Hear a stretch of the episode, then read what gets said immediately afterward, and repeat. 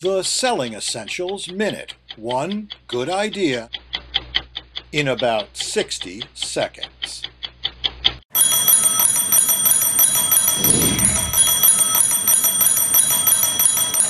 Jim.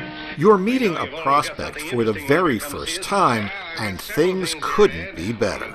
After all, last month you sold to a company the same size with the same budget and the same needs. So you know exactly how to solve the prospect's problem, and you're chomping at the bit to tell them. But Whoa there, partner. The worst thing you could do right now is present a solution. Even if it's the right solution, the buyer's not ready to hear it. You said an armload. Instead, he's likely to think, I met this guy an hour ago and he thinks he knows me? This sales rep thinks my company is just like this other one?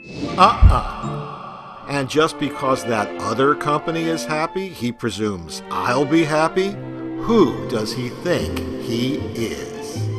In complex sales, prospects usually aren't looking for solutions in that initial meeting. They're looking to establish a relationship. They want to know who is this guy? Does she listen? Does he really understand my company? And most important, does she have my best interests at heart? So, what to do? Well, even if you're bursting to relieve their pain, instead stay focused on establishing rapport and learning more about what the prospect is trying to accomplish. Remember, at that first meeting, you haven't yet earned the right to present a solution, let alone solve the buyer's problem.